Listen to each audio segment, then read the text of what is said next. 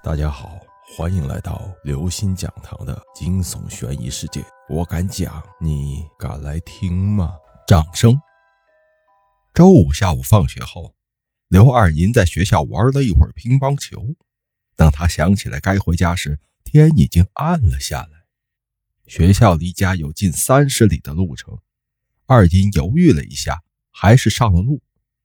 当走了三分之一路程时，天已经完全黑了下来。好在路熟，二银加快了脚下的步伐。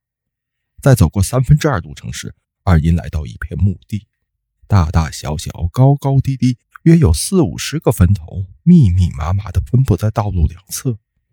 坟间长满了低矮灌木，二银不觉紧张了起来，心跳加快，呼吸急促，恐惧袭上心头。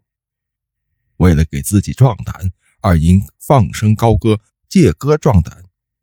他扯着嗓子高唱自己最爱唱的好汉歌，粗犷豪迈，歇斯底里。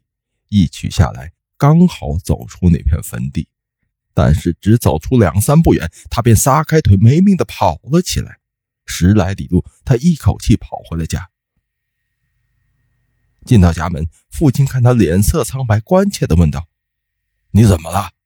掌掌声，好大的掌声！原来。在他刚唱完《好恨歌》之后，身后的墓地里忽然传出一阵震耳欲聋的掌声。